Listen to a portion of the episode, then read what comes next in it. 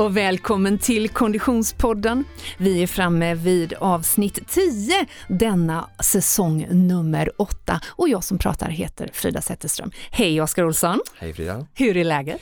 Det är strålande! Det är härligt! Är jag en sån här, alltså du vet, eh, jag vill inte uppfattas som en sån här eh, muntergök som alltid säger ja ah, men det är så bra, det är så bra. Alltså, Fast du är ju en muntergök. Ja men, eh, ja men det är bra, jag vill bara inte, jag vill inte uppfattas som en, det är väl rädsla hos mig nu då men, men jag vill inte att folk ska tro att jag är en sån här skenlille som alltid säger att allting är bra, jag kan också ha det tufft och så men ofta, jag, jag mår väldigt bra och jag tycker, tänker att det beror på att jag tar hand om mig själv och fyller livet med roliga saker och bra människor. Just det. Ehm, Så att, jag känner ju att jag har mycket energi väldigt ofta. Ja, det låter bra det. Ja. Det här rummet är ju också laddat med positiva vibbar, onekligen. Vi är så glada att få vara framme vid ännu ett efterlängtat eh, avsnitt av Konditionspodden. Och det här avsnittet, kära Konditionspodden-lyssnare, kommer förhoppningsvis att lämna även dig med en positiv känsla. För vi kommer ju i det här avsnittet få träffa en väldigt inspirerande karaktär, eller hur? Alltså en av mina stora idoler och det här kommer gå till historien som avsnittet där Oscar missade intervjun som han inte ville missa. Ja, så var det ju faktiskt. Vi eh, fick ju förmånen att träffa Sultan Hassan för eh, eh, några dagar sedan och då kunde du inte närvara. Du hade ju då skickat ett långt mejl till både mig och producent Niklas innan. Med massa frågor. Ja, så väl förberedd har du aldrig varit när du har gått in i en poddstudio. jag, jag får inte missa den här frågan, det var så mycket jag ville fråga honom, den här ja. enastående atlet. Och anledningen till att vi var tvungna att göra avsnittet när vi gjorde det var ju för att Sultan Hassan var på väg på träningsläger, vilket han ju också berättade för oss. Så nu, kära lyssnare, är det bara att njuta.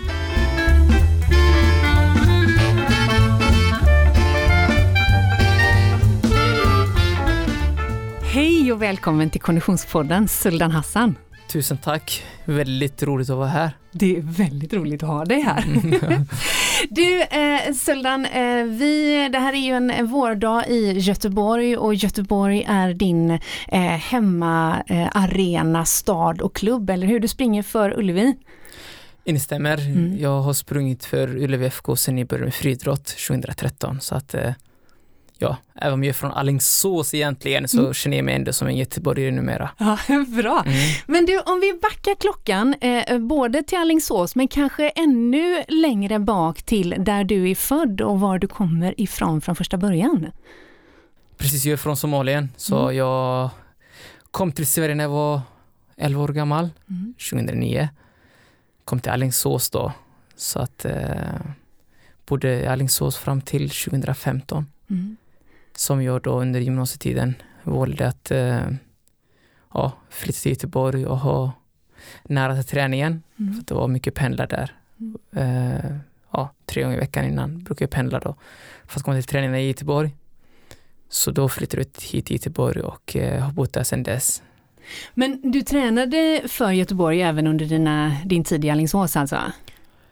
Eh, jag, ja, precis, precis. Jag provade när jag eh, upptäcktes eh, av eh, några lärare i skolan mm. att jag borde börja med löpning vid 15-årsåldern så provade jag Alingsås IF men då körde jag mest sprintträning och insåg att jag inte alls var bra för att jag är inte jättesnabb på korta sträckor. Mm. Men då sa faktiskt min gamla somaliska modersmålslärare mm. i skolan att jag ska ta dig till Göteborg då.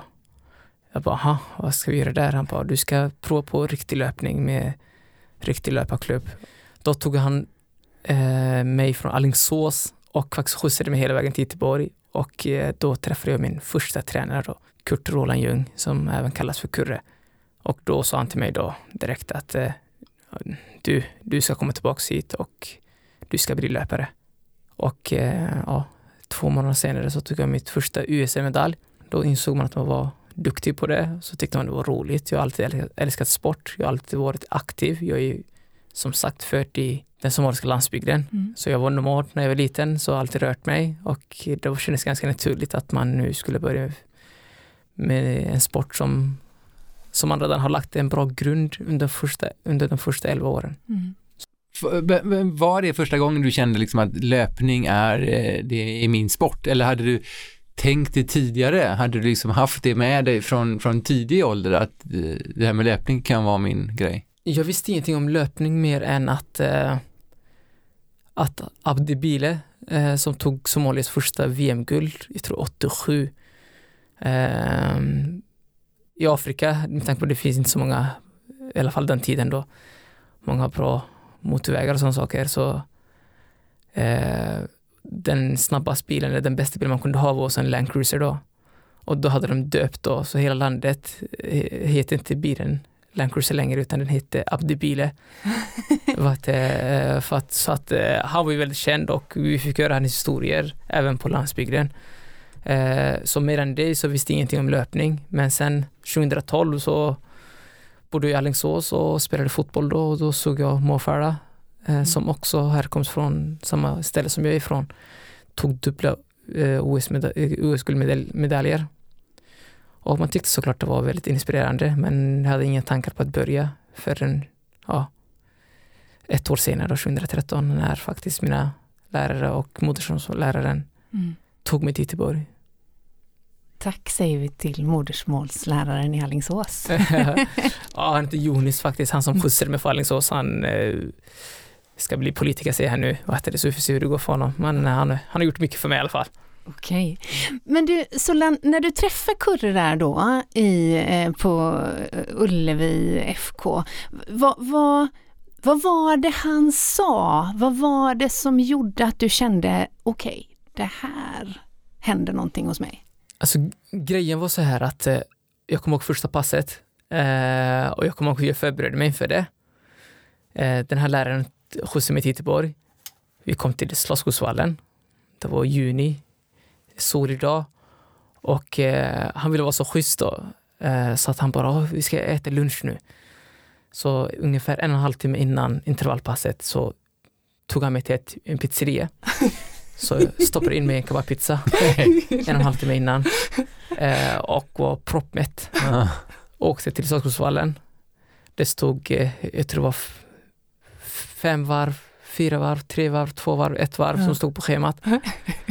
um, och då skulle jag springa det passet med Ullevis den tiden, då 2013s bästa löpare som gjorde typ 14.10 den tiden. Och Kurre sa till mig, eh, vi värmde upp då, jag mm. tyckte bara, kan man värma upp typ 3,5 kilometer liksom?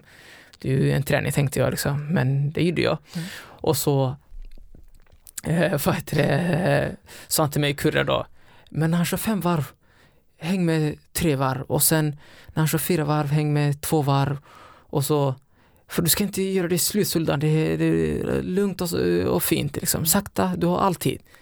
Jag bara, ha. Men jag tog lite personligt, jag bara, hur kan han säga till mig att köra tre varv när han ska köra fem varv?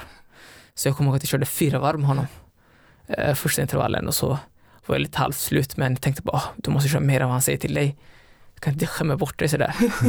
och så när det var fyra varv så körde jag tre varv med honom och så körde jag alltid ett varv mer än vad Kurre sa till mig. Och då sa han till mig bara, men du, du, du kan bli bra löpare, kom tillbaks och eh, utan att han trodde på mig där direkt och liksom såg att och sa till mig bara, men här är fritidskortet som du kan komma till Göteborg tre gånger i veckan. Eh, du behöver inte tänka på det ekonomiska där utan du kommer hit. Just bussresorna då ja. Eh, exakt, ja. Eh, jag pendlar då tåg från Alingsås. Eh, du behöver inte tänka på det. Du är talang och du ska ha alla förutsättningar för att liksom lyckas. Jag tror på dig, kom tillbaks. Och du kommer bli bra, sa han till mig. Och jag bara, aha. Och liksom, här är det en svensk gubbe som man aldrig träffat innan som säger sig tro på en liksom. Och trodde inte att jag skulle komma tillbaka, men det gjorde jag faktiskt. Och eh, två månader senare när jag tog det här första USM-medaljen så var jag väldigt, väldigt stolt över mig, att jag hittade något som jag är bra på och som jag mm. dessutom älskar. Och sen några månader senare så åkte jag mitt första träningsläger till Portugal.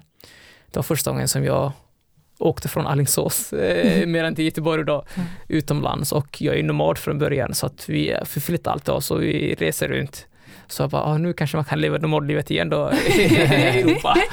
Så nej, det var roligt faktiskt. Eh, utom utan att Kurre stöttade det där direkt och såg det och liksom gav mig förutsättningar också. Eh, och klubben liksom hjälpte till senare med, med skor, liksom, eh, Eh, för det är ju dyrt med löpning. Det är inte så billigt som man tror. Eh, ett par eh, riktiga skor kostar ju 1500 spänn. Mm.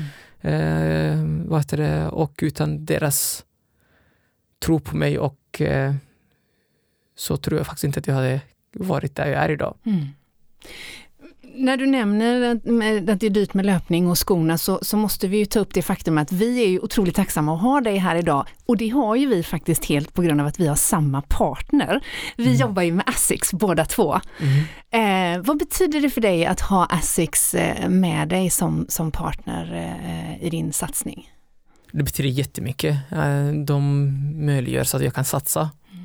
på heltid och känna en trygghet eh, i vardagen eh, att jag har de bästa skorna mm. i marknaden. Och då vill vi ju höra, vilka är de bästa skorna Sullan? eh, ska man tävla, ja. köra Göteborgsvarvet mm. eller något annat mm. motionslopp eller ja, elittävling, ta på det ett par Meta Speed Sky. Meta Speed Sky, ja. För mm. de är suveräna och det har jag provat. Jag körde min första tävling eh, väglopp med dem då ja. i januari i Valencia. Perser med 10 sekunder. Eh, och jag tycker att de är helt suveräna. Kommer det till mängdträning, mm. distans, lugna jogg, dist långa distanspass så är mina favoriter eh, Nova Blast och eh, eh, Gel Nimbus eh, Light 3 då. Just det. Ser du att Niklas typ mentalt antecknar nu här?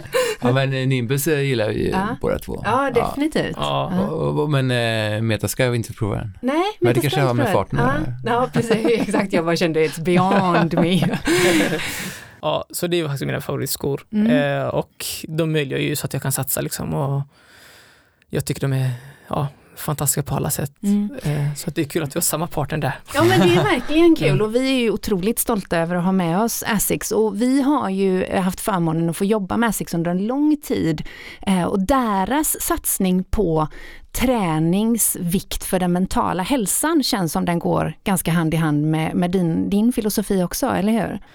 Verkligen och man mår ju bra av löpning och mm. liksom eh, även om jag springer två gånger per dag och springer väldigt många kilometer i veckan så jag kommer ihåg när jag kom till, från, eh, från Kenya på träningslägret i januari månad och så kom jag hem och så var jätte, jätte, jätte trött så skulle jag gå ut på ett distanspass. Jag bara, hur ska man verkligen gå ut nu på ett distanspass? Jag var så trött i huvudet och allting i kroppen. Och sen eh, bestämde jag mig såklart att jag måste ut för att det här måste göras ju om man ska bli bäst i världen en gång.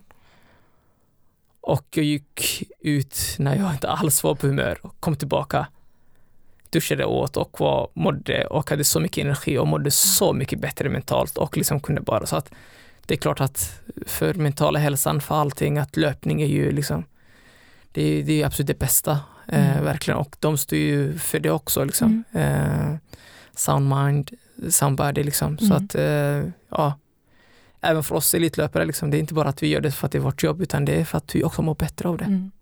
Du har ju faktiskt också gjort eh, det här med att sprida detta budskapet till något utav ett mission, eller hur? Du var, har ju eh, initierat ett lopp eh, i ditt hemland, eh, Somalia, 5 km lopp för att och, och sprida vikten av träning. Eh, precis. Eh, jag känner att löpning har gett mig väldigt mycket. Eh, jag har fått resor runt, jag har fått resor runt i hela världen. Ehm, fått träffa fantastiska människor, eh, folk med olika kulturer, fått uppleva så mycket. Eh, jag har också sett hur motionsloppen ser ut i Sverige ehm, och känt liksom vilken glädje och vilken liksom folkfest det verkar vara. Och då sa jag eh, till mig själv när jag skulle åka tillbaka till mitt gamla hemland eh, 2020. Du ska tillbaka efter 12 år. Vad ska du göra? Eh, då sa jag, jag är löpare. Jag har fått allt det här eh, med löpning som löparen gett mig. Arrangera ett lopp kanske är vägen. Mm. Och då kontaktade jag liksom, eh, ja, folk där nere, förbundet och liksom regeringen och sådär och sa att jag vill göra ett lopp i Somaliland, i Hargeisa, mm. Eh, som har 1,2 miljoner invånare mitt i staden. Eh, kanske många hade inte vågat sig på att göra ett sånt lopp liksom, i 1,2 miljoner invånare stad. Men det gjorde jag för att mm. jag alltid varit väldigt positiv till allt och trott att allting är möjligt. Eh, så de accepterade, de bara, ja, välkommen. Eh, gjorde det och eh, fick se till att inte bara liksom, löparna, liksom killarna framförallt fick springa utan att även faktiskt tjejerna mm. kunde springa mitt i stan. Och det är ett väldigt konservativt land. Eh, så för mig var det en självklarhet. Jag såg till att de fick samma prispengar. En partner eh, till loppet, kom ihåg, eh, när jag skulle förhandla om prispengarna. Kvällen innan så sa de till mig att ja, men vi är pojkarna 500 dollar, 400 dollar, 300 dollar mm. till de två främsta, eller tre främsta pojkarna då. Och då sa jag till dem att vänta lite, liksom, det ska vara samma. Eh, och eh, liksom, det är ingenting som jag står för. Ni är ett stort bolag och eh, jag tycker verkligen att ni ska liksom, eh, ja, visa vägen hur det ska se ut i ett jämställt samhälle och att vad ni står för som ett företag också. Så att jag tycker att ni ska ge samma prispengar till tjejerna och killarna. Och de gick med på det efter eh, en del förhandling. Och sen dagen efter på press, eh, prisutdelningen där så kom all media och då kom ihåg att en av eh, ja, en, en kille från det här företaget då, tog mikrofonen och skröt om att de som är ett företag såg till att det var samma prispengar för tjejer och killar. Och jag stod där bak och tänkte att jag behöver inte få cred för det här, men jag har gjort skillnad. Mm. Eh, och eh, då känns det bra. Då vill man göra en, en skillnad. Mm. Att det är för att idrott ska vara för alla. Eh, det ska vara inkluderande och det ska vara för alla var, var man befinner sig. Är det ett återkommande lopp eller var det en engångsgrej? Eh, nej, vi gjorde ett lopp till förra året också, andra upplagan. Och det blev en stor succé. Eh, faktiskt de eh, fyra bästa löparna, två bästa tjejerna och två bästa killarna kommer nu till Göteborgsvarvet nu Oh, till, eh, till eh, maj månad, då, 21 maj. Så att eh, ja, det, det är tanken att det ska vara ett, ett lopp som går varje år då på hösten efter min säsong är slut. Mm. Alltså eh, Sulan, det finns så många följdfrågor på detta och vi kan ju inte eh, eh, ägna all tid åt det. Men, men jag måste ändå bara, eh, du nämner i förbifarten att du förhandlade om prispengar kvällen innan. Eh, det finns ju så otroligt många uppgifter i att arrangera ett lopp och jag tänker du lämnade ändå Somalia när du var 11 år gammal. Ha, kan du liksom struktur och kultur och, och, och allt eh, på plats där? Jag kan det, beroende hur man ser på det så jag kan prata somaliska ja, okay. lika bra eller lika dåligt hur man ser på det som svenskan. bra då man då. ja, så att eh, jag kan kulturen och jag kan språket eh, obehindrat. Ah. Så att det är en otrolig jag, tillgång. Ja, och tack. Det känns bra också att kunna det liksom. Och jag är ganska rak på, liksom, när det kommer till vissa saker som jag står för. På ett väldigt, liksom, allting går inte fort ibland. Eh, men varje grej som man gör som ett framsteg mm. Eh, tycker jag är stort och eh, liksom, man kan inte ge upp på folk. Man kan mm. inte ge upp på samhällen och man kan inte ge upp på att alla människor ska liksom kunna få idrotta och mm. kunna få springa. Eh, ja, mm. Det spelar ingen roll liksom vilken färg eller vilken kön de, liksom det är på dem utan jag tycker alla ska få det och för mig var det ju självklart att att jag ska liksom exportera det här mm. eh, från Sverige som har gett mig allt det här till, till mitt gamla hemland som, eh, som det finns en stor potential. Mm. Eh, det finns ju världsstjärnor som Mo Farah som är från där, Mustafa, Musse, mm. jag, mm. Eh, de två bästa eh, de, eh, de, två stycken som kom två och trea på OS på maratonloppet bakom Kipchoge, också från där. Mm. Så det är så många som är därifrån, det finns en stor potential hos dem där nere och att liksom ge förutsättningar för, för dem tycker, känns för mig ganska naturligt. Mm. Spännande, verkligen. Jag sitter och funderar en del på just på, på betydelsen av din bakgrund. Du sa det själv där tidigt att ditt eh, liv som nomad som, som barn då liksom ändå hade gett dig någon typ av grund. Hur, hur, hur värderar du dig själv att liksom ha, ha levt som novad eller liksom de genetiska förutsättningarna man har när man kommer från Somalia? Vad, mm. vad känner du, vad, vad, tror du är det viktigaste för dina framgångar? Alltså, jag, det, när jag var yngre så liksom fanns det ingen barnvagn direkt. Så, så, så fort man kunde gå så fick man liksom mm. vara ute hela dagarna liksom, och man lekte och man gjorde fotboll av eh, några strumpor och vad man nu hade det och, liksom, och lekte hela dagarna. Och eh, det är klart att det la en grund. Men jag var också nomad och där liksom bygger man otålighet eh, och tålamod. Ah. Eh, man hjälper till i boskapen och promenerar väldigt mycket. Och tålamod. Det, finns ingen, det fanns inga mobiltelefoner då. Ingenting så att man måste ha ett stort tålamod för att man ska kunna orka med det. Mm. Och tålamod behöver man också. Eh, nu har jag kommit en bit. Jag är 42 hundradelar från det svenska rekordet, 50 meter som, ja, som Anders Gärderud har, Anders Gärderud har från 76. Eh, men jag har tålamod och jag tror att jag inte vill bara ta det rekordet utan jag vill kunna gå under 13 minuter. Mm. Och allting som tar sin tid. Liksom, jag kommer ihåg många killar som började i löpning i samma grupp som mig med Kurre 2013 och så många av dem som var Vissa av dem kanske till och med mer talang, talangfulla än jag är, har ju lagt ner just på bristen av liksom, det här liksom långsiktiga tänkandet och tålamodet. Så det tror jag också jag har fått från grunden då när man mm. gick runt där och liksom, ja, dagarna gick som det var liksom, och man hade tålamod och liksom, man trodde liksom att ja, men allting blir bra. Sådär. Så positiv. Och en bra grund såklart, att man måste röra sig. Mm. Och man kan liksom stå och spela spel varje, dagarna, varje dag. Uh, så att jag tror verkligen det har gjort, jag tror min, min ursprung där tror jag har såklart bidragit med inte bara att man har rört sig utan även det här liksom, mentala och liksom det här mm. Och en träningsvilja då tänker jag visade sig redan där när du sprang tre istället för två varv. Och, och... Exakt, exakt. Ja. Och liksom rätt inställning som att man, man tror på allt. Liksom. Det är allt möjligt. Liksom. Och, Sen, ja, det är så många olika faktorer för att man ska liksom, mm. eh, bli en duktig löpare. Men jag tror att det är att jag rörde mig väldigt mycket.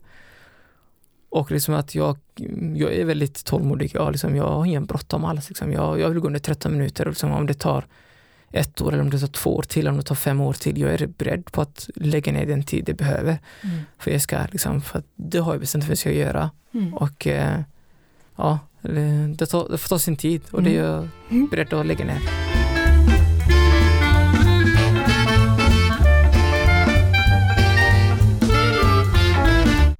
Är så himla glada att vi har med oss våran trogna poddpartner Odlow genom hela den här säsongen. Och det är ju Odlow som håller oss varma och snygga när vi är ute och springer, Oskar. Ja, de eh, bar ju mig genom 27 mil, ja. två gånger till och med, ja. och genom tuffa förhållanden där jag verkligen hann eh, rusa igenom hela sortimentet, eh, speciellt då eh, mitt favoritsortiment Zero Weight som ja, de men har. Precis. Men eh, ja, verkligen eh, någonting för alla väder och eh, mm, Vi pratade om eh, vad du hade på dig och vad du tog av dig och vad du bytte om i, under Supervasan. och, och den här Zero Weight som du bara berör i förbifarten nu, visst är det bland annat den här Dual Dry Waterproof jackan som eh, blev en favorit? Ja, det är ju en av deras eh, vad ska man säga, ikoniska produkter i mm. den här serien eh, som är en av deras mest högteknologiska eh, produkter. Vad är det du gillar med den jackan? Ja, alltså, usch, vad är det jag inte gillar? Nej men den har ju allt, alltså den, för det första så har den ju, är den ju väldigt eh, lätt. Ah. Zero weight pluggen är väldigt lätta samtidigt som de är tekniska och andas. Jag upplever liksom att fast den, är, den ska ju vara ganska vind och ändå lite vattenavstötande mm. så upplever jag ändå inte att det blir som ni har haft andra då, kanske regnjaktsliknande. Att det stänger in? Att det stänger in så jag blir så här, döblöt direkt mm, liksom. Mm, mm. Sen kan man ju med alla jackor, om du tar i för mycket och temperaturen är för hög, bli svettig och sen är det ju väldigt individuellt men den andas väldigt bra för att vara så tät. Mm. Eh, sen är det som det här med luvan är ju helt grym, alltså man drar upp, jag kan dra upp eh, dragkedjan upp till eh, hakan och så på luvan, alltså det, man blir väldigt instängd när det blåser. Mm. Jag har ju mm. haft den, du vet när jag kör löpning på fjället i minus åtta och det snöar. Ja. Eh, alltså då har jag också haft den och liksom Du har en sån här gulgrön variant också ja, eller hur? Ja, För som man ser ja. i. och även de svarta modellerna har ju de här reflexgrejerna. Men, Alltså det, så är det ju, lite så är det, du får väl betala för jag vet den är lite dyrare men mm. den sitter åt runt handlederna, runt midjan, alltså den här jackan är fikursydd, den är, det är ett smäck liksom hela jackan så att mm. Eh, det är ett sånt riktigt bra plagg som du kan använda liksom med löpning nästan året om ska jag säga. Det det handlar om är ju då att som jag på vintern, då kanske jag har en, en lite mer starkare lager 1 tröja, lite mm. tjockare, mm. Eh, om det är minus 5-6 då. Eh, men sen på våren nu när det blåser så är det ju bara att ta något väldigt, väldigt tunt under jackan. För oftast när du springer så vill du ju kanske, men jag gillar ofta att ha bara ben. Ja, just Men, eh, och även om jag gillar väst så kan det ju vara så att det är väldigt kall vind och då vill jag ju ha både vantar, mössa eller pannband och sen en sån tunn jacka och sen springa med shorts då för att Mm. ja men inte bli för varm eh, men ändå liksom för att det är oftast underskattat med löpning att många människor kommer ut och så ah, det, jag fryser, jag bara men du ska ju frysa Just det. för att om du inte, om du inte fryser nu så lär du ju svettas som en wow, vad säger man? Ja, då blir du ju svettas som en gris brukar man säga. En gris vill man säga, precis. Eh, leta efter djuret där. Men eh, så att eh, väldigt lätt, bra användbar jacka. Mm. Så Zero Weight Dual Dry Waterproof är alltså en utav dina favoritprodukter hos Odlo. Mm. Eh, jag har ju precis börjat springa i Zero Weight Running Tights. Ni Mm. hör ju liksom trenden här att Zero Weight är grejen. Det, om man vill ha riktigt bra grejer så är det verkligen det. Ja men skämt åsido faktiskt så gör det skillnad måste jag säga. Eh, och Odlo har ju ett helt sortiment utav eh, löparkläder givetvis där Zero Weight är som sagt en av våra Och favoritkategorier. den, den Zero Weight Tyson där har väl sån heter en high waist också som jag vet många tjejer brukar gilla just för att den är väldigt bekväm. Ja men och det är, det är inte att underskatta, speciellt så här när eh, eh, det ibland liksom blåser och känns lite kyligare. Så att eh, superbra verkligen. Och om du som lyssnar blir sugen på att springa i dina egna Odlow-tights eller i din egen Odlow-jacka så kan du bland annat eh, hitta eh, ett bra utbud av Odlows sortiment på Boost, eh, på Outnorth eller på Pölder Sport på eh, internet helt enkelt. Tack så mycket Odlow för att ni hänger med oss den här säsongen.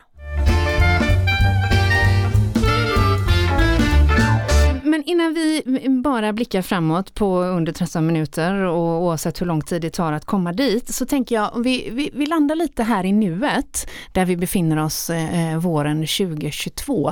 Hur ser en träningsvecka ut för Solan Hassan?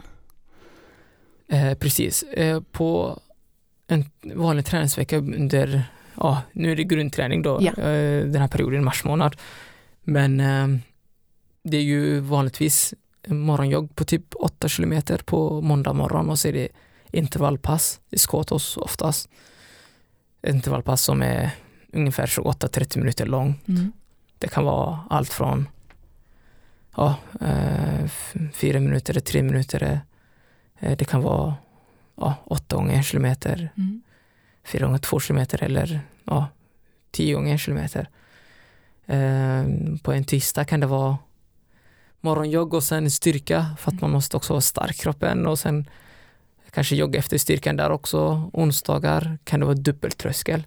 Mm. Eh, och då menar vi att man ska liksom ligga på tröskelnivå, alltså under mjölksyra Mm. och eh, mäta laktat då, för att det tycker jag är väldigt viktigt att man gör. Och det kan vara fyra gånger två kilometer på morgonen kanske och sen eftermiddag åtta gånger en kilometer eller 20 gånger 400 meter eller 25 gånger 400 meter. Okej, så med dubbeltröskel menar du två tröskelpass den Två dagen? tröskelpass då? på en dag, ja. Åh, trevlig dag. Precis, så en sån dag kan vara ganska lång. en sån dag kan vara ganska lång, ja. Det var onsdagen det. Ja, Ja. och så kan det vara torsdag där man kör liksom eh, distanspass Mm. och sen eh, lite styrka och sen lite jogg på eftermiddagen på torsdagen. Mm. Och sen fredag enkelpass för mig då, alltid. Och sen lördag så är det på morgonen då tröskel då. Ja, ungefär 8-10 kilometer tröskel. Mm. Eh, uppdelat, vi gör så väldigt mycket uppdelat, det görs så väldigt sällan kontinuerliga trösklar Mhm. numera. Utan det kan vara ja, två kilometer igen eller en kilometer eller kanske typ tio minuter. Mm. Och sen eh, eftermiddag, åtta kilometer lugnt och sen söndag så är det ju en sån fantastisk dag för ett långpass då Ja. På 20-25 kilometer. Är det en fantastisk dag det? Med Ja, för det är ett pass bara liksom, och Ja, det gör man ja. tid på morgonen och så har man hela dagen framför sig. Jag sitter här och tänker, hur skulle vi må efter en sån vecka? Alltså, Om vi hade bara kopierat det och, och kört liksom Ja. rätt av. Tror du Ja. vi skulle kommit hit nästa Ja. vecka då? alltså, jag, jag är så tagen av allting här så att jag känner att jag... Ja, Men hur mycket av det här gör du själv och hur mycket ja, görs i jag gör grupp? också det, precis. Alla kvalitet, kvalitetspass Mm. eh, kör vi tillsammans då. Alla kvalitetspass, det vill säga inte morgonjoggen och de. Inte, inte distans och Nej. morgonjogg Mm. utan alla eh, trösklar och intervaller. Mm. kör jag tillsammans med gruppen då. Eh, nu är det oftast med Andreas Kramer och Vidar Johansson Mm. i min grupp då. Eh, ett av trösklarna på onsdagen eller torsdagen bero- beroende vilken dag vi kör. Morgontröskeln kör jag själv då Mm. eh, för att liksom det, det tycker jag är ganska, då kan man liksom ja, eh, utnyttja tiden där. Mm. Det blir mer effektivare. Och sen på eftermiddagen kör, kör vi tillsammans då. Men trösklar är väldigt viktigt att man liksom inte tänker att man ska köra med någon.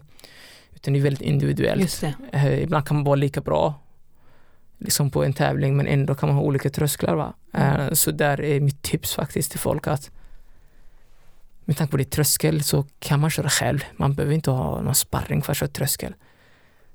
Annars är det fel på psyket, tycker jag. Ja, man behöver någon, någon, någon sparring för att man ska köra tröskel. Så det ska man kunna köra själv. Viktigast är väl att intervallpass, där tycker jag verkligen att man ska hitta en sparring. Mm. Vad ligger din tröskel idag?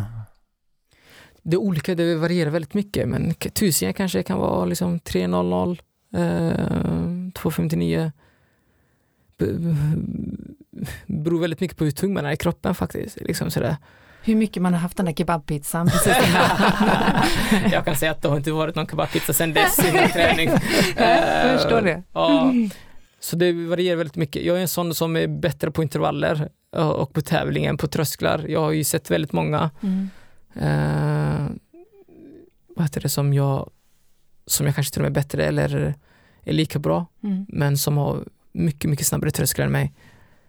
Eh, så där tycker jag faktiskt det är väldigt individuellt. Man ska inte kolla för mycket på trösklar hur andra kör, utan där ska man verkligen gå liksom individuellt och liksom tänka på liksom, det här gör jag för det är skillnad på, liksom, på folk verkligen, Mm. på trösklar. Intervallpass tycker jag är liksom lä- lättare där och liksom se var man ligger.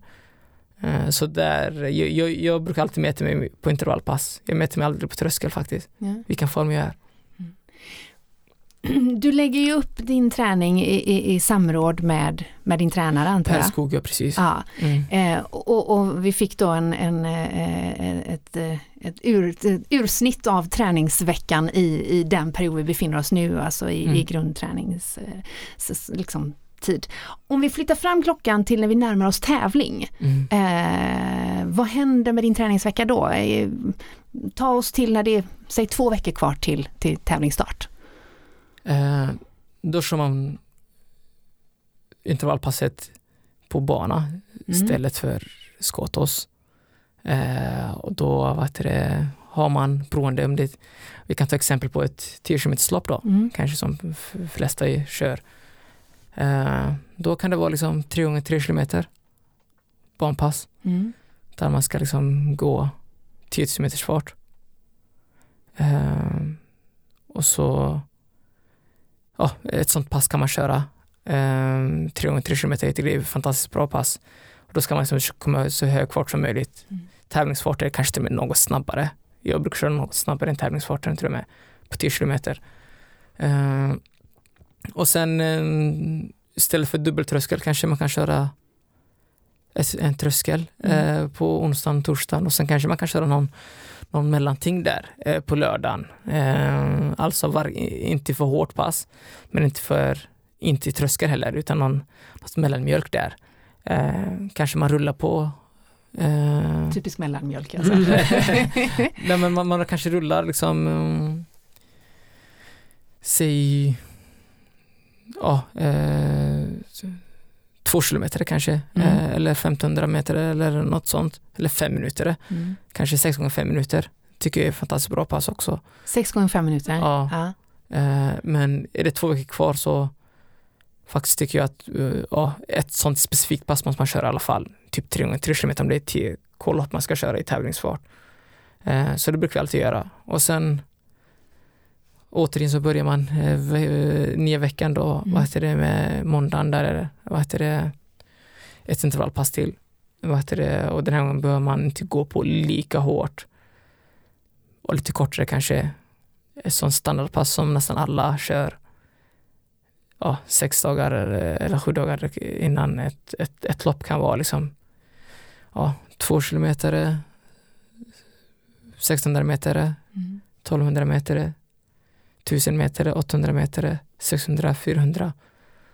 Så liksom går man inte på för hårt, men man håller tävlingsfart och sen ju, ja, ju närmare man är i slutet så ökar man farten lite mera. Mm. Vad, vad ligger ditt fokus på nu då? Vad är liksom nästa tävling och vilka distanser är det du liksom fokuserar på? Eh, jag vill vara med på VM och EM i år. Det är två mästerskap. På VM vill jag ju såklart vara med på 5000 meter som är min huvuddistans. Mm.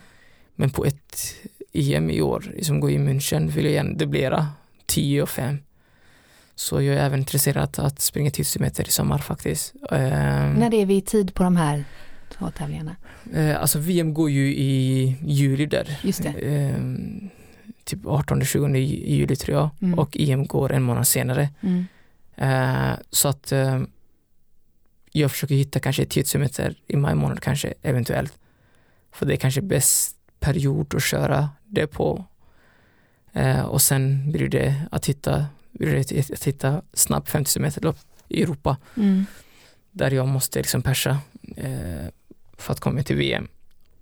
Eh, så det är de två mästerskap så att 5 och 10 eh, och det hade varit kul. Jag har hört att även 10 000 meters rekordet i Sverige, svenska rekordet alltså, är från typ 85 eller något sånt. Så att eh, på 2.55 så den vill man ju såklart ta också. Ja, såklart. Alltså, ja, ja. Ja, imponerande. Ja, onekligen imponerande, alltså verkligen.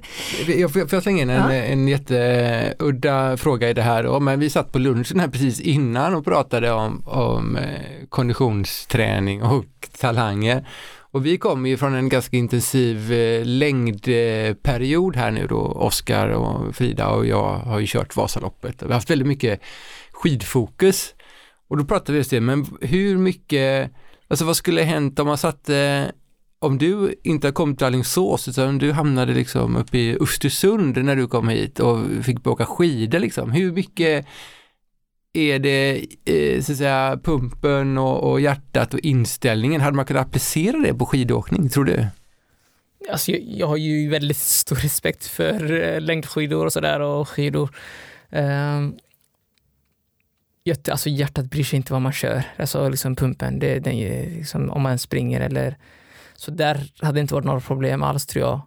Men sen tror jag det är väldigt mycket teknik och eh, då skulle jag behöva nöta mycket teknik tror jag för att jag har aldrig åkt skidor faktiskt Nej. i hela mitt liv. Så det kanske man kan prova tillsammans med mig någon gång då. Mm. Ja. Ja, det får du. Bra. Bra, mycket Vad bra. Ja, men jag, jag, jag, kan gissa att det inte bara liksom är liksom pumpen där utan det är även liksom, klart man måste ha liksom en, ja, en skaplig teknik om Mm. man ska kunna komma framåt. Liksom. Mm. Men eh, hade jag kommit dit istället eh, i norra Sverige så ja, Ja, kanske man vet? hade hållit på med det. det man, alltså, liksom det, bor man i en sån miljö så alla håller på med det så gör man ju det såklart. Alltså, Ja. det, det är så. Jag hade inte börjat friidrott eller löpning om jag inte hade en moders, modersmålslärare som tjatade på mig eller en Mm. tränare som sa till mig att du kan bli bra. Liksom. Hade Så- blivit fotboll annars tror du?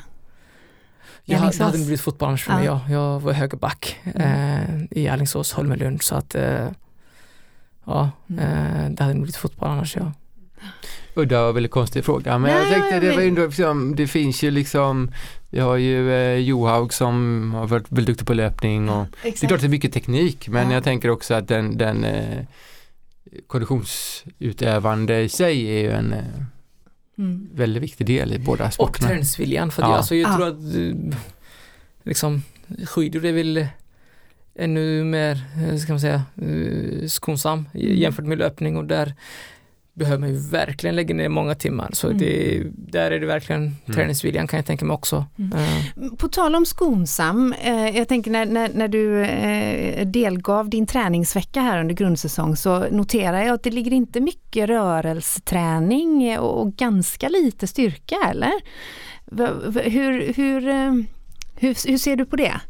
Jag kör faktiskt mycket med styrka nu, jag kör två gånger i veckan styrka Ja, eh, med Erik Sonorski som har också ett par SM-guld. Mm. Eh, så att eh, jag kör två gånger i veckan styrkan.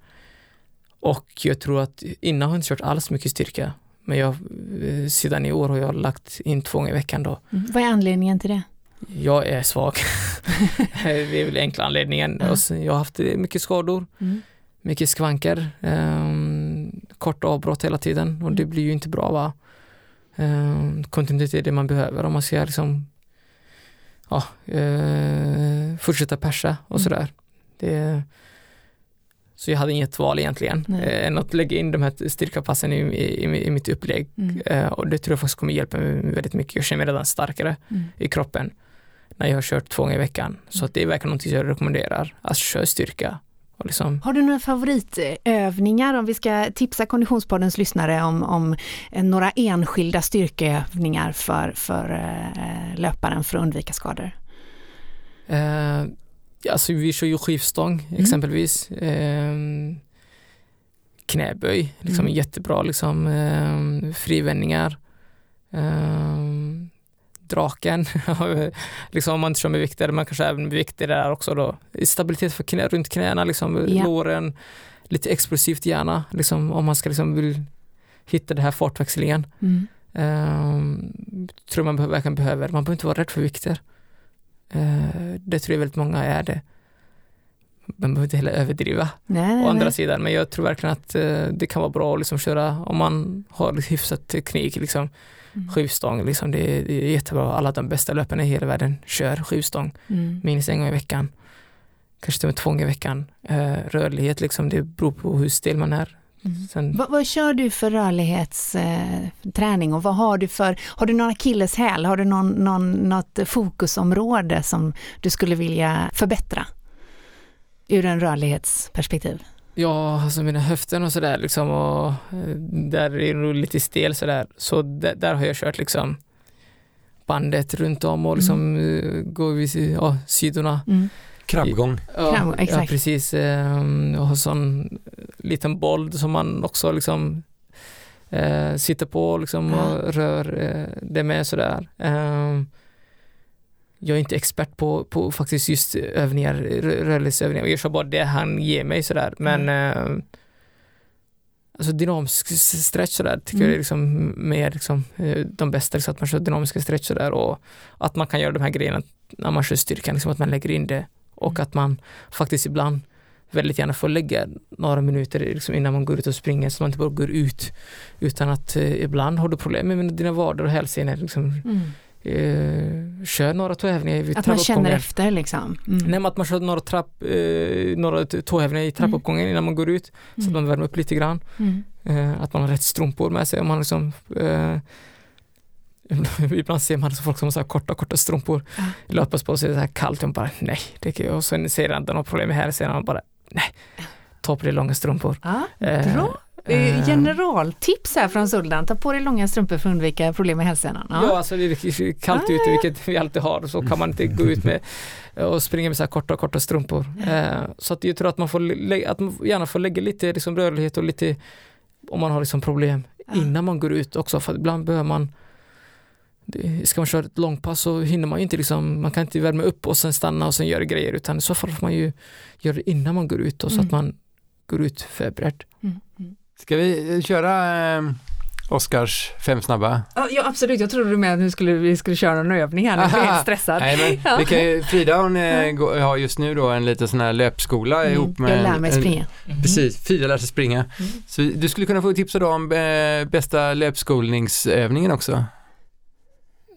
Du får inte säga skipping. Hellkick. Helgkick, ja, bra. Ja. Ja. Kanske den kommer i... Kanske den kommer. Ja, vi, vi skickar den till, till, eh, Till Moa. Till Moa ja. Men du, eh, Oskar då som inte kunde vara med här idag, han, eh, du är, han har ju sagt det flera gånger att du är hans största idol. Det kan vara för att han också är från Alingsås, jag vet inte. ja. Ja. Men han har skickat med fem, fem snabba här nu då, så får du välja på eh, det ena eller det andra. Mm. Är du beredd? Mm. Du får inte tänka för länge liksom. Nej. Så intervaller eller distans? Intervaller tack. Shorts eller korta tights? Korta tights. Värmen eller vintern? Värmen. Det var inte så svår eller? Okej, fem eller tio kilometer tävling? Fem. Skatås åttan eller Slottsskogsvallen? Slottsskogsvallen. Bra! Bra! Ja, och favoritsko har vi redan fått svar på, så eh, kul. Ja, mycket bra. Alltså Suldan, vi ser så mycket fram emot att få följa dig. Jag vet att härnäst på schemat så står eh, Flagstaff i Arizona.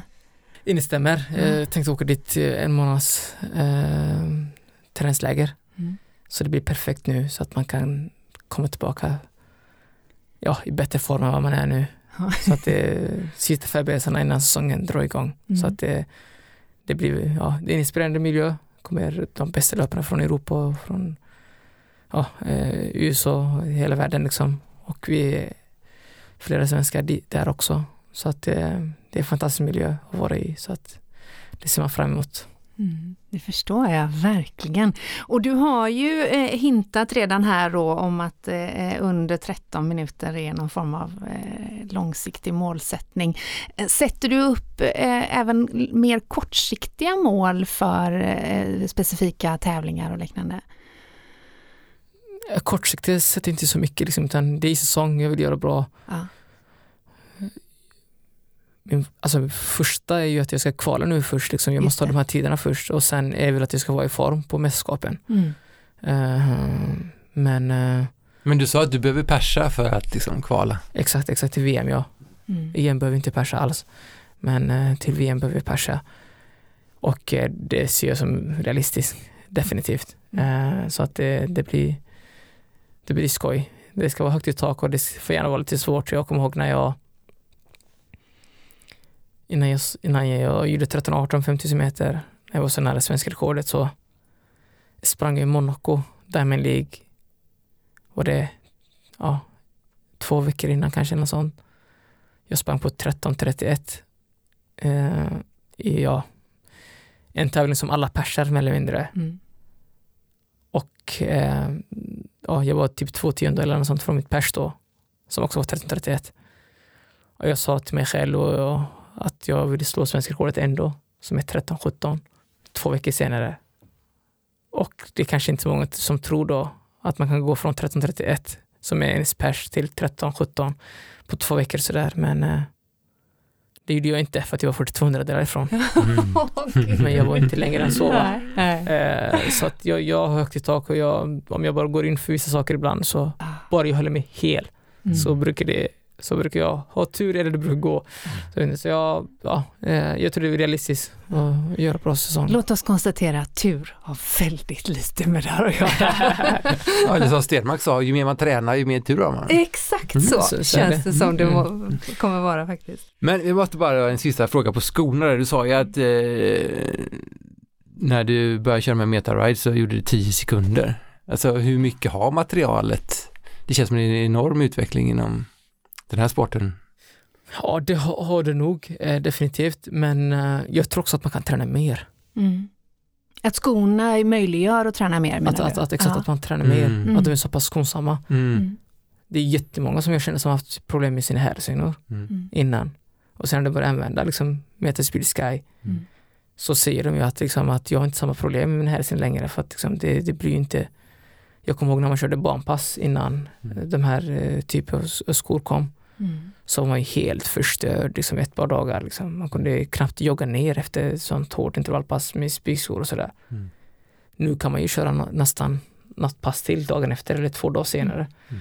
Så det är möjligt att man kan träna mer och det Mm. tror jag har minst lika mycket effekt på som, som själva liksom, ja, effekten på tävlingen, Ja, eh, tiden där. Eh, så att man kan träna mer och det är alla skönt att, eh, att vi behöver, att färre behöver gå, eh, gå på till sjukgymnasten för, för skador, Gud. tycker jag.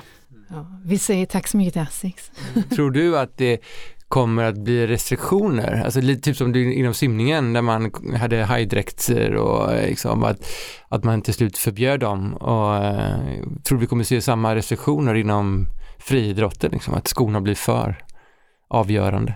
Jag tror det är svårt att sätta restriktioner när folk kan träna mer. Mm. Det är nu ingen som vill gå tillbaka där eh, de hade problem i sina vader dagen efter. Mm. Så jag tror det blir väldigt svårt att sätta in restriktioner för att alla elitlöpare, alla motionärer tycker det är superskönt att kunna springa fort Mm. och inte känna sig helt förstörd i sina vader eh, dagen efter. Mm. Mm. Det är ju något som ändå gynnar sportens frammarsch på något sätt. Mm. Mm. Otroligt eh, inspirerande och eh, fascinerande och eh, vi och alla Konditionspoddens lyssnare ser fram emot att följa dig. Om man vill hänga med på din resa, var, eh, var hittar man dig Sultan? Eh, på Instagram i så fall, Sultan Hassan 1 eh, ska det vara. Eh, så där kan ni följa mig, Aha. eh, ni som är intresserade och eh, ja, super, super roligt att vara här verkligen. Det var en ära. Ja, det var en ära för oss att ha dig här. Och vi säger all lycka till i Arizona Flagstaff och sen kommer det bara att gå fortare, det vet vi ju. Mm, Det hoppas jag också. Tusen tack och lycka till själva också med, med träningen. Ja. Det kan behövas. behövas.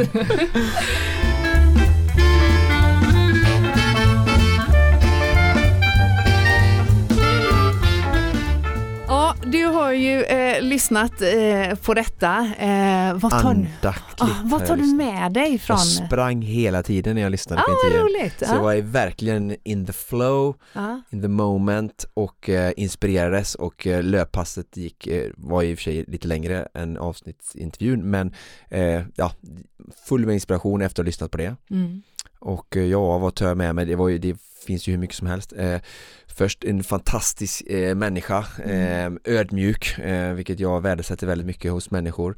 Eh, trots att han är så framgångsrik i, inom löpning och jag tror att alltså, när, du har, oav- alltså, när du har ett sånt förflutet som han har, alltså, då kanske inte Alltså att, vara född i ett, då, i ett u-land och Mm. komma från i princip ingenting och sen komma hit, alltså det är kanske inte så att jag tycker att alla människor måste vad heter det, mm, födas upp och växa upp under tuffare förhållanden än vad vi gör här för att det ska lyckas. Men vi kan, jag kan ändå se för mig i alla fall att människor som inte har fått allting gratis, inte har verkligen fått kämpa och, och där de här absolut viktigaste värdena i livet med bara familj, leva för dagen, ta hand om det behöver eh, inte liksom tänka kanske mycket framåt, rusa iväg att oh, vad ska hända om ett år då, Mm. utan de är nog väldigt här och nu och Mm. vad det gör med människa, hur, vilket lugn han har, alltså hela hans, när han pratar om, om, sitt, alltså, alltså om nu, om då, om framåt, alltså otrolig mognad för att vara så ung,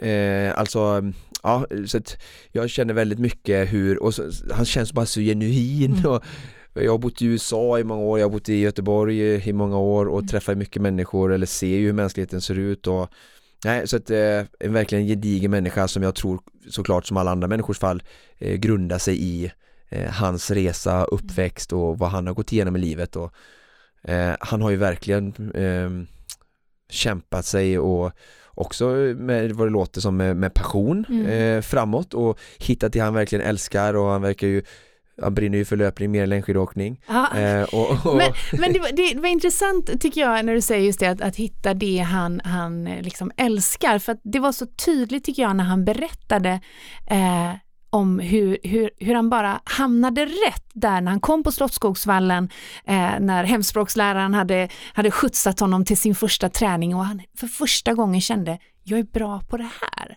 Det här är någonting som, som jag har en talang för. Han, hade ju aldrig liksom ens, han uttryckte ju att han aldrig ens hade tänkt det innan. nej, Eh, och, och att det, vad det kan betyda för människor att få, få hitta den där ehm, den där infallsvinkeln, den där uspen i ens liv. Ehm, det var väldigt spännande. Sen också tycker jag så tydligt vad människor kan göra skillnad i andra människors liv. Ehm, första tränaren som såg honom, som faktiskt gav honom chansen, hur, eh, eh, hur det är så otroligt betydelsefullt. Ehm, och jag, jag är otroligt inspirerad måste jag säga. Ja, det är väl lite som att, jag tänker att det är lite som att bli kär, alltså Mm. allting känns Mm. rätt och enkelt och det var det han upplevde på, Ah. på Slottsvallen. Sen så när allting känns rätt och enkelt så, så, så alla andra saker och utmaningar det, det tar, har han bara tagit sig vid utan han kände väl just där då och Ja, trots en kebabpizza i magen. Ja liksom. precis, ja, men eller hur, eller hur?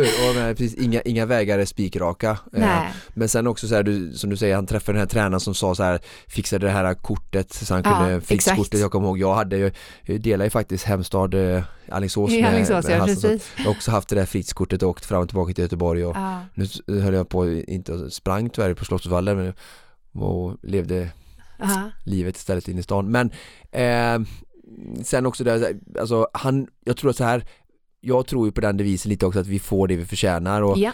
alltså, han var säkert en, en, en väldigt fin ödmjuk eh, pojke redan då Mm. och, och eh, han fick den hjälpen han behövde. Ja, ja, ja. Eh, För att han skulle, Ja. ha, det här var hans väg och äh, jättekul och jag menar redan då och sen, och jag vet ju själv som idrottare har lagt mycket tid att och fått väldigt mycket hjälp från mina sponsorer och jättekul nu att att se hur Asics och, och Mm. ställer sig bakom honom och först var det eh, tränaren och Mm. det stödet han fick då var lika viktigt Ja. som det Asics ger idag även om det då kanske är liksom hjälp med ekonomi och, och skor och allt det här för att kunna leva och elitsatsa men, men liksom, Ja. just då behövde inte han det utan då behövde han bara någon som gav honom ett fritidskort och som Exakt. kunde göra att han kom till träningarna, kom in i sammanhang, fick stöttningen, någon som såg honom, Ja. någon som hjälpte honom med träningen, allt det här som inte han kunde utan han visste ju bara att han tyckte det var kul att springa Mm. och, och, och så hade han säkert, alltså, så han hade ju såklart en, en inre glöd i att vilja bli mer än han var just då och Mm. det här drivet. Ja, ja, men superhärligt och också väldigt härligt att se att eh, Asics eh, värderingar eh, eh, lyser igenom i, i Solan Hassans eh, ambitioner och värderingar att, att eh, lyfta idrottens vikt för den mentala hälsan och, och, och människors utveckling. En eh, ny Mustafa Mohamed ser vi fram emot här. Ja, Mm. definitivt. Och få, följa på mycket mästerskap. Ja, verkligen så. Eh, och det här med att springa, det är ju något som många utav er eh, eh, sysslar med eh, just nu och jag vet att det är flera som är ungefär där jag be, är, befinner mig som håller på och lär sig springa, lär sig eh, träna och som vill ha lite tips. Eh, därför ska vi få höra lite vad eh, min löpcoach Moa bestämt för mig. Hej Moa! Hej Frida! Du jobbar ju som löpcoach och PT. Ja. Eh, jag är ju sugen på att dra ut i spåret direkt nu. Alltså, eh, vad ska jag ta vägen? ja, men eller hur? Och du har ju bra kondition för du har ju liksom kört Vasaloppet och åkt en massa skidor och sådär. Och då har du ju bättre kondition än vad du är van vid att göra löpning. Alltså skidåkning har ju inte de här smällarna som, som löpning har. Så då behöver man först öva och vänja in sig lite grann vid löpningen så att man får ta det lite försiktigt i början. Så någon eller några veckor där du eh, gör kortare pass, eh, eh, där det inte är själva den bättre konditionen då som, som sätter eh, Ribban. ribban Ja. utan att, att man eh, låter fötter och knän och höfter och sådär få, få vänja sig vid de här smällarna som, som ju faktiskt löpning är. Okej. Så att en period med att vänja in sig först. Okej. Kortare, kanske till och med gå lite grann, springa om vartannat och eh, vilodag emellan varje löppass så att man inte springer flera dagar på rad. Ja, det är en eh, vår med fokus på löpning för både eh, dig, mig, eh, Moa och många fler. eh, Oskar. också. Och Suldan också. Och nästa veckas gäst, där pratar vi också löpning. Ja, du fick ju jättebra tips både med, med intervaller, alltså Ja. det var ju kul att höra Suldans eh, intervalltips här, mycket sånt som jag har tipsat om innan så att Mm. eh, det är bara att suga åt sig och, och till sin egen träning, ni som lyssnar och även Moa kommer ju med jättebra konkreta tips till dig också så att Mm. eh, ja men det känns som vi har fått eh, massa bra olika människor runt omkring oss, eh, olika expertråd som, som lyssnarna kan ta till sig här nu förhoppningsvis applicera sin egen träning och inspireras av. Mm, precis så. Den här veckans avsnitt handlade det ju eh, till stor del om att springa riktigt fort. Nästa veckas avsnitt, då handlar det om att springa riktigt långt, riktigt långsamt. en helt annan gäst får vi i studion då. Men det här, kära lyssnare, var allt vi hade att bjuda på för den här veckan. Precis som vanligt så produceras Konditionspodden av Freda. Connect Brands with People.